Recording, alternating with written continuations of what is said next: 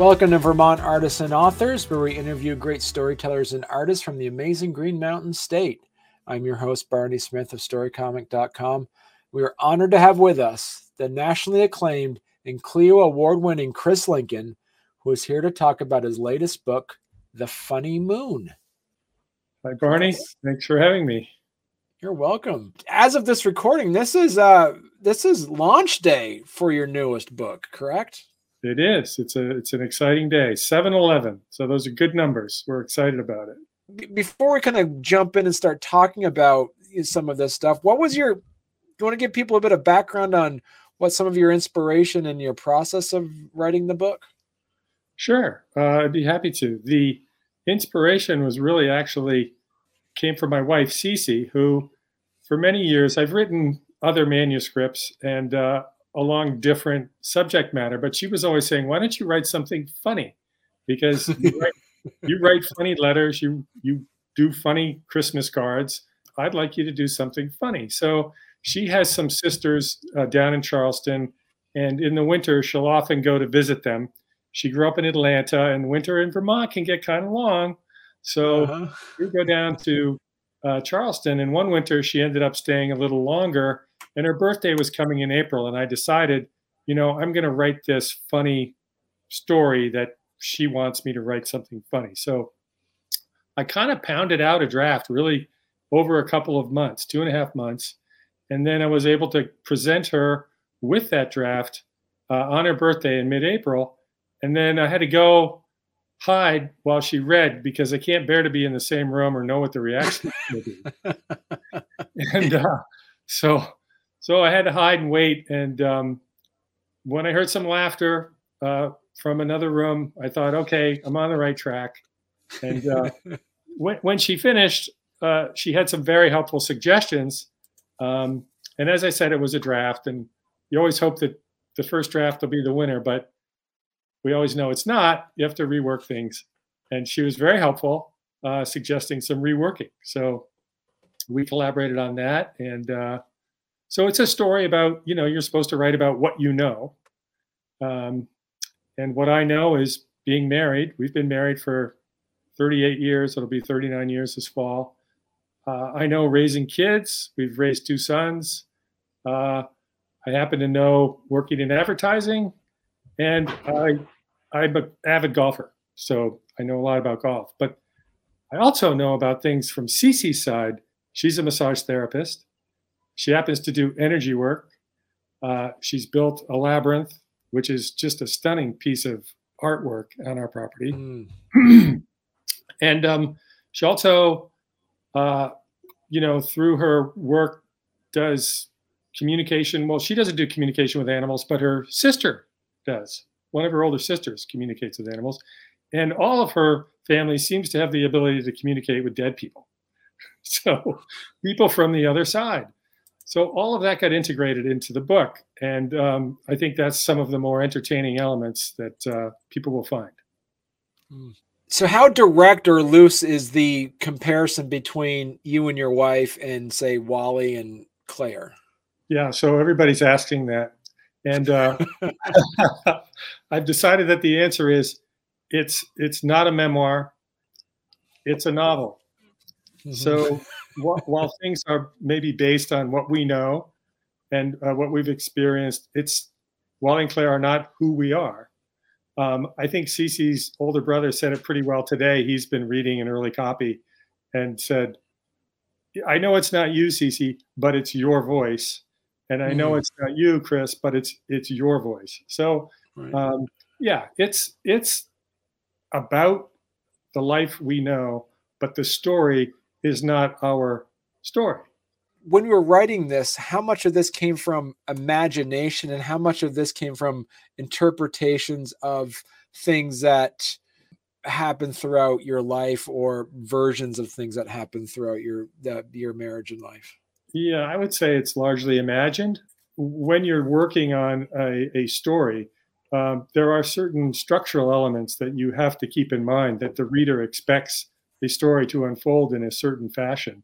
And life never unfolds in a certain fashion. It's very random and uh, mm-hmm. uh, things just occur. Um, and that doesn't really work for a novel. It can work for a memoir. It could work for nonfiction, right. narrative nonfiction. But um, so there's a great deal of conscious um, creation, if you will, and uh, so that's that's what it is. The the you know conversations are imagined, situations are imagined, the scenario as it unfolds is all imagined. Um, what isn't imagined is the location. It's uh, and the location, as a, another reviewer said, uh, really becomes almost like another character. Uh, it's set mm. here where I live in the upper valley of New Hampshire and Vermont, right on the Connecticut River. And, um, you know, it's a beautiful area. Uh, it also was a big inspiration uh, for my writing. Uh, the rivers, the lakes, the mountains, um, all of this is part of the book and what makes it distinctly set in a particular place. And that's, you know, another thing that's real, but it's also a fictional version of where I live. The towns right. aren't the same name. I've changed the names so that I have a little license. You need license when you're creating a story. Right. And, and so do you say that that way also that the the setting is its own character as well then? That's what one reviewer kind of commented on it becomes so vivid that it's like a character and I thought that was a very nice uh, comment and I took it as a compliment which part which part of the book did you have the most fun writing which character did you have the most fun writing for oh that's a great question um, there are several characters i enjoyed writing one of them was uh, Cece's uh, grandmother and she actually is a real character from real life everything she does in the novel is imagined what she says is imagined but she is truly uh, that person and and she's obviously been gone now for some time but she was a wonderful character and a writer herself. And uh, I actually call on her as one of my writing guides uh, when I need a little help. So who knows? Maybe she wrote some of her own dialogue. Cece's from Atlanta. She's a she's a southern uh, an old southern woman and um, you know real Georgia peach and uh, had a lot of great comments and and wisdom to share with Claire. Did the did at any point as you're writing the draft of this that the characters took it in a direction that you weren't expecting? In places i think scenes unfolded in ways i didn't expect. And that's always a good thing because the reader uh, is the, the reader is always one step ahead of you and when you don't know what's going to happen or something surprises you as the author it's bound to also surprise and keep the reader interested and active. So, yeah, I think there were scenes when something would turn in a way that, uh, you know, surprised me. But ultimately, you know, that scene's on a on a disk on your computer on a file, and you can go back and rework it as you need to and should sometimes for the, you know, integrity of of the storytelling. But um, yeah, that that would happen, or they'd say something uh, that would be welcome and surprising. But the other character that I really enjoyed writing, and I want to mention, is is is the dog. And you mentioned there's animal communication. yeah. Um, the the dog was really fun to write because the dog says exactly what's on his mind and uh, has a perspective on humanity that um, I think is is interesting and more darkly comic at times, um, and that that that was definitely fun. And you know, for Cece's older sister Gail, who does communicate with these animals, she does actually hear them speak. Um, you and I wouldn't, but it's this sort of telepathic communication. Um, so that that was fun trying to figure out how to set that up and execute that. so when you're when you're originally thinking about writing this book, at what point during your creative process did you say, I need a talking dog in this book? uh, you know, that's a good question. Um, it came pretty early. Uh, it came wow, okay. Yeah. I mean, the talking dog has been in every draft from the second chapter or the second or third or fourth. You know, you, you have to you have to cut when you're when you're trying to write a story because you have all this stuff in there you think is wonderful, but it's actually not uh, serving the story. It's serving you and your ego, so you have to get rid of it. Uh, right. and that was a common refrain from Cece over the course of the editing process, which you know she shared with me was, "Get rid of it." I, heard, I heard that a lot. It became her mantra. That that talking dog was there from the from the get go. Made the cut the entire time. Wow. Okay. Yeah. Well, it got better and better because you right. know he he actually helps Claire to to progress in her story arc. He's an important part of how she manages life during the time where she's struggling with Wally. So it's it's right. it's a it's a valuable character to have. Was there a section in the book that you just even to the point now of a publication that you just can't wait for people to get to that part of the book? It's gonna hit on all notes. you know, I think maybe the first time uh, people meet and say hello to Mama Betty, where Claire is actually Mama Betty appears to her. It's a it's a crisis moment for Claire, and there is her grandmother appearing out of the ether to help her and to advise her, but with her inimitable wit and wisdom. Um, mm-hmm. That's that's a that's a pretty good one. There's another one where she appears later for Wally as well. Um, and uh, I don't want to really give away how that happens, but when it happens, uh, she basically unleashes Wally's ability to achieve what he wants to achieve, which is to write a book, because. That's been his goal for a long time. Um, but for one reason or another, he has not achieved, you know, success with that. So right. she's she's um, she's pretty much of a good heroine, uh, secondary character. Talk to us a little bit about your process. Do you write in the mornings, write in the evenings, or how do you dedicate that time for you to sit down and actually like uh, write write out that first draft and second draft and whatnot? Excellent question. I I, I love to write early in the day. Um, mm. I'm better first thing in the morning, even before having anything to eat. Usually, just a little cup of cup of green tea and uh, do a little warm up. Uh, it could be just anything. It could be a dream. It could be what happened the day before. It could be what might happen later. Just get loose, and then you're jumping into the narrative. Um, one of the great tips that I got years ago through reading about other writers, um, and I think it might have been in the Paris Review series, Writers at Work. They asked um, Ernest Hemingway, you know, how did he know when to stop every day or when to stop? He said, always stop when you know what's going to happen next. Oh, that's a good point. And it's a great bit of uh, technique, uh, advice, and I always, always do that. Um, so, and it's generally not about time. It's usually about uh, word count. So I want a certain number of words every day. Um, I've learned that if I exceed that word count by, you know, half again as much or twice as much, because I think I'm really on a roll, uh, invariably it affects the next few days because um, you're just taking a little more out of yourself.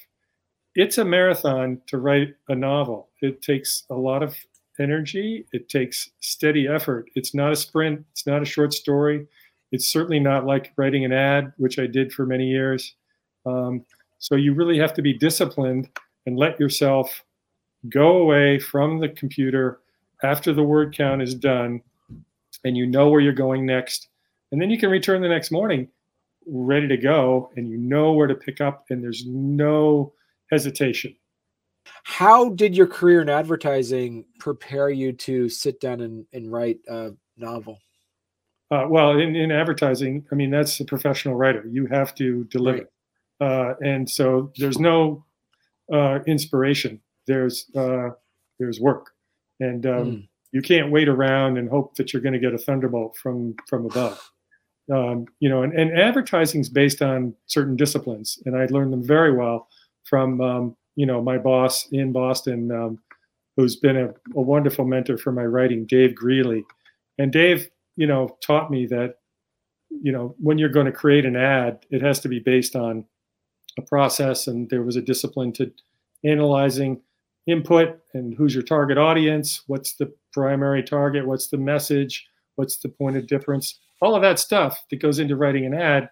Um, in a way, you can translate it to the discipline of writing a novel or writing fiction or writing journalism. You you just you have to sit down and and um, figure out what you're going to do and do it.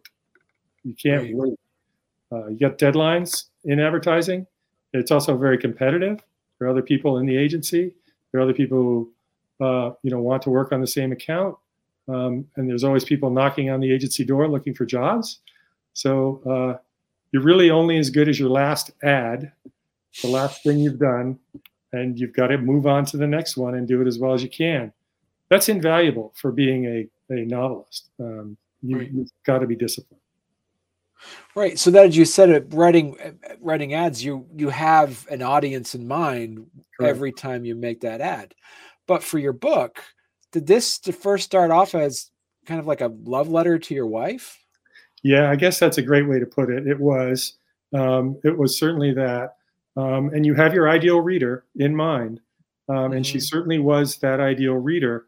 But as I revised the book and worked on it further, um, that ideal reader grew and spread mm-hmm. into others. And you know, I'm I'm not going to. Um, I mean, it's it's not a literary novel. It has literary qualities. Um, I've gotten some nice praise for how well it's been crafted. Um, but I also wanted to write something that the average person would enjoy reading and would get, uh, you know, some some pleasure from, and uh, maybe some insights thrown into the humor, and maybe some mm. recognition of, oh yeah, I know what that's like. Yes, I I I felt the same way sometimes with my spouse, you know, or boy oh boy, you know, I've got this issue with him or her. So, you know, that's all in there and and I really wanted to have a wide audience. I didn't want it to hmm. appeal just to certain type of person, but have it be as universal as possible. Did you feel it was important to add a a lesson to this book at all or anything or is this just made purely as a a story for story's sake. I mean i think there are some lessons involved there right. um, because there are some universal themes and um, mm-hmm. within those you know we're all trying to find our way through this world. And um, i think there are things that claire and wally are trying to accomplish and there's the element of of self-discovery. You know, my friend Dave Greeley called it a coming of middle age uh, story, as opposed to a coming of age story, coming of middle age. And I thought that was brilliant. It's it's true. I mean, aren't we all evolving all the time? Um, and if we're not, sometimes we're being forced to evolve by circumstances. That I think is is a big part of of if there is a message, that's that's part of it. And it wasn't a conscious thing to set out to oh, I've got, you know, I'm on this um, bandstand for this particular thing. Right. It's more natural in the flow of the story. What made you decide to take this one and then knock on the door of Rootstock and say, hey, I think I got something here?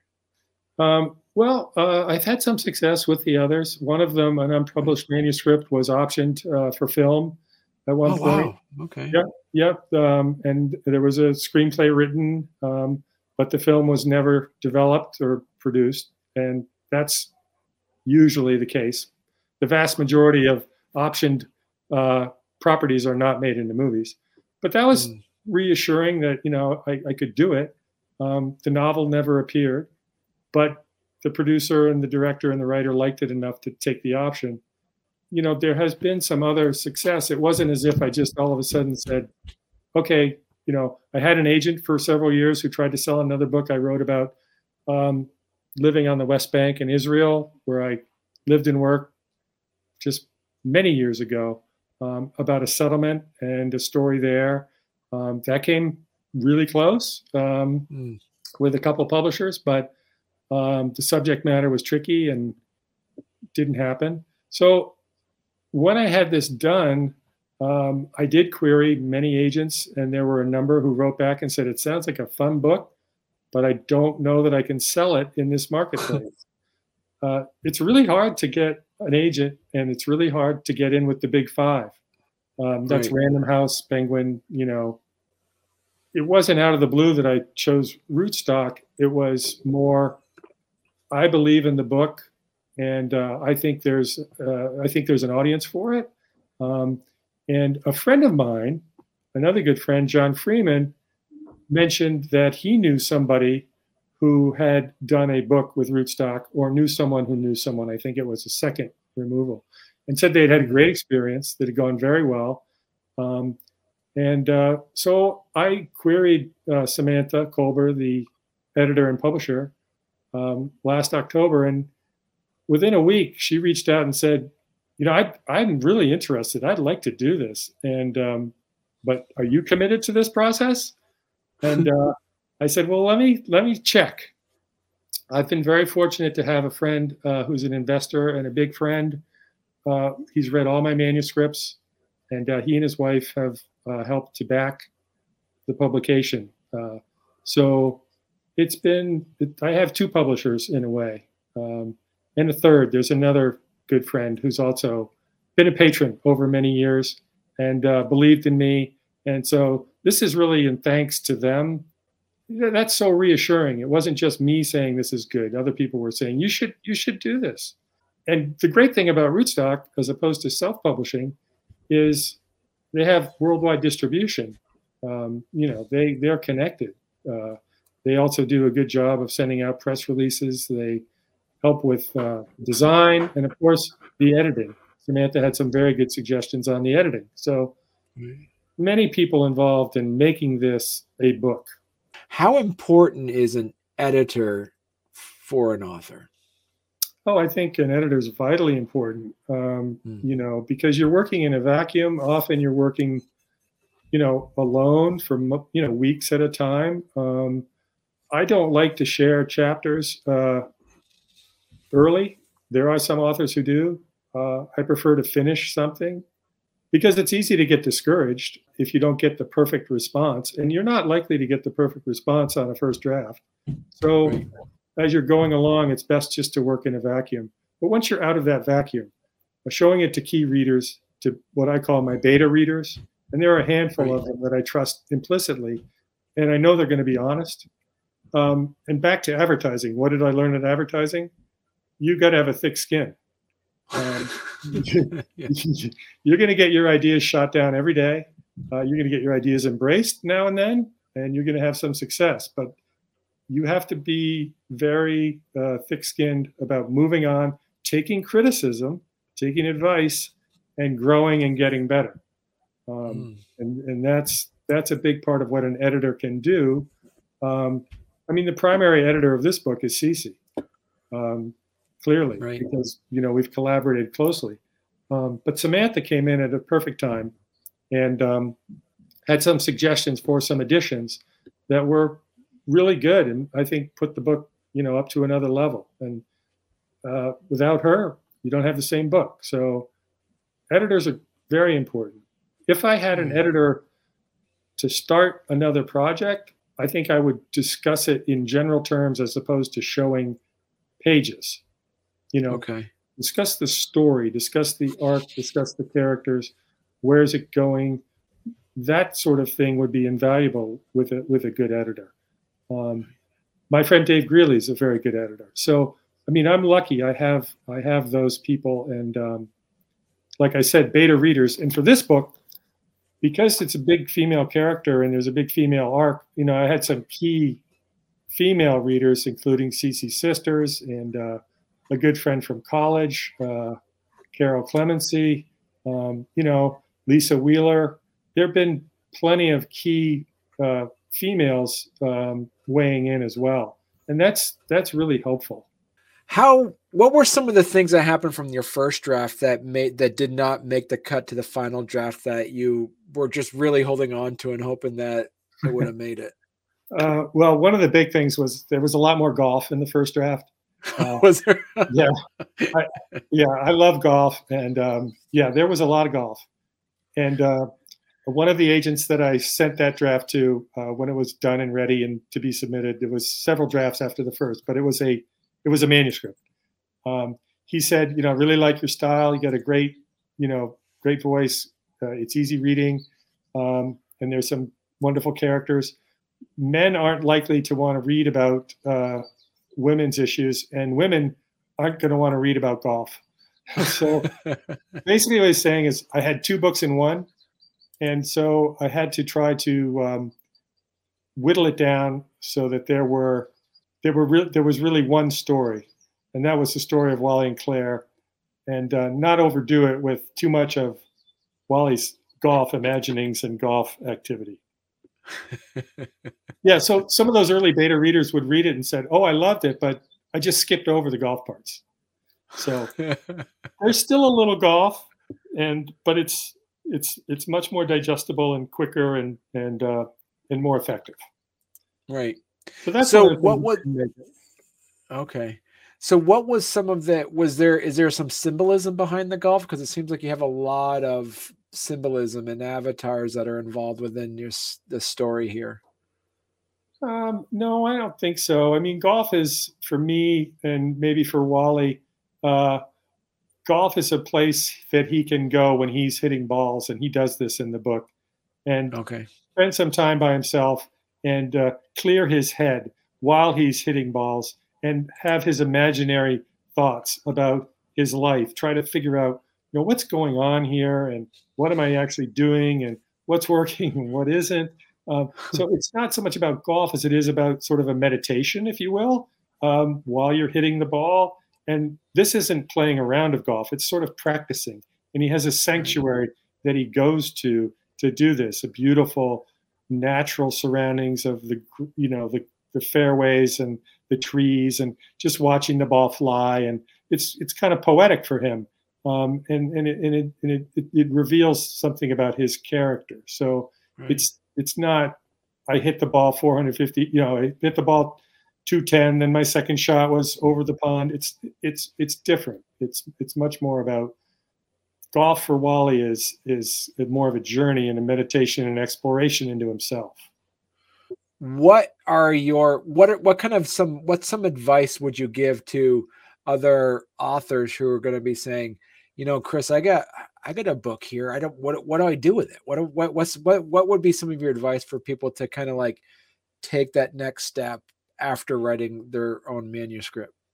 So, um, I mean, I guess the key thing is you have to find some people who are uh, good readers um, and uh, you would trust to be honest with you about feedback. Um, the hardest thing is nobody wants to hurt your feelings, um, mm. but you're not going to get any better if they're not willing to sort of say what they really feel. And um, so hopefully, uh, hopefully, and I think it's proven by the fact that Samantha called within a week of reading. I, I, I took to heart what I was told, and I think people were honest. But if you've got a manuscript, you need to share it with some people um, who are going to give you honest feedback, and uh, and then you have to be willing to understand that it may not be ready to submit. It may not be ready to query an agent or an independent publisher. You may need to work on it more, um, and the odds are highly likely you'll need to do more writing. Writing is rewriting. And uh, you don't want to know how many times I rewrote this, what what is now the book. Many, many, many drafts. How organic or how specific did you have to be to create the setting around your characters? Yeah, I think what you're talking about is is how how did I figure out how to unfold the story? Right. Because because that is ultimately what it's all about. People want to read a story. Um, and I have read about telling stories. I've gone to, you know, there are books that you can find, writing books that will help teach you uh, to learn about structure. Because I think if there's been a weakness in my other books, in a couple of cases, the structure. So, um, yeah, you've got to figure out. And I, I sort of believe in the first second and third act. I'm, I'm, i think people want to read a story. Um, this is an experimental fiction. Uh, it's it's it's you know it's not just stream of consciousness. There are elements that um, you want to try to establish so that you can carry the story forward. And there's certain times during the storytelling that you have to hit certain points. It's screenplays are highly structured. I think novels are often highly structured. And the average author, of which I'm certainly one, needs that structure. You're not a not a genius who can just come out and tell a brilliant story with all the elements. So right. you're, you're writing sections and then you're saying, okay, well, how does this work with what's to come? Did I, is there enough um, uncertainty here? Or is there enough change here? Is there enough, um, you know, uh, conflict? Nothing moves forward in a story without conflict. Many people are writing beautifully, but if there's not any conflict, you don't have a story. So something has to be going wrong. Something has to be off. Right. And it can't be the same thing that's off all the time. It has to graduate from one step to another. And then there has to be surprises right. on top of that. If the reader knows what's coming or can smell it, they lose interest. Right. So there are, there's a lot of uh, things beyond writing a sentence that are involved in telling a story. And that's been an education for me. Um, it's like you're you're like painting a scene with words in a way. Yeah, too. you are, and you're painting you know many many scenes that build one upon the other that are creating a uh, um, you know some tension and and, and interest and um, uh, making the reader want to find out what's going to happen next. Uh, that's that's crucial uh, to, mm. to telling the story and right. learning how to do that can take a while if uh, if you're slow slow at the take up like i guess i have been but it's it's i think that's one of the big things i've learned with this book is how do you have to structure it right. And so what what are some of those lessons as you mentioned there some other lessons learned that you wished you knew when you wrote your previous manuscripts? Beyond the, the structure element it, it might be the importance of of change. You know there really has to be you know your main character has to have a problem and they have to and they have to be trying to focus on that problem or figure it out or solve it and it has to continue to get more challenging they've got to have some things that they're not conscious of right you know yeah. i mean we're we're all none of us know really what's making ourselves tick at any given moment completely. Right. And and so if there's that element in it, then I think you actually have something that's even richer and fuller and more real to human experience. So right. adding that is is important. If people want to learn more about you or learn more about Funny Moon, where's the best place they could go to? Well, um, you can learn about the Funny Moon at um, um, rootstock site. You can learn about it at my website, which is just up there right right now, um, which is chrislincoln.net. Um, I have a Facebook account. I don't really talk about.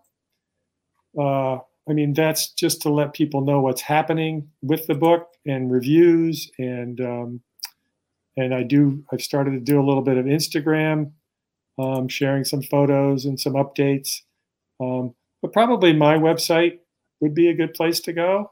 Um, okay. I think you're showing the Instagram there. I've got a picture of the labyrinth and the moon rising and some stuff about you know a nice review and this is this has been fantastic and and really excited that your your book came out today and looking forward to the sequel right is there going to be a sequel to like that like the somber sun or something like that or anything you know it's it's a great question um our our younger son we talked to him over the weekend, and I sent him an advanced review copy because he was being d- demanding that he wanted to see it. While our older son, who's more patient, was like, "Yes, fine, Dad, I'll wait." I talked to Nick, and uh, he was like, "So, is there going to be another?"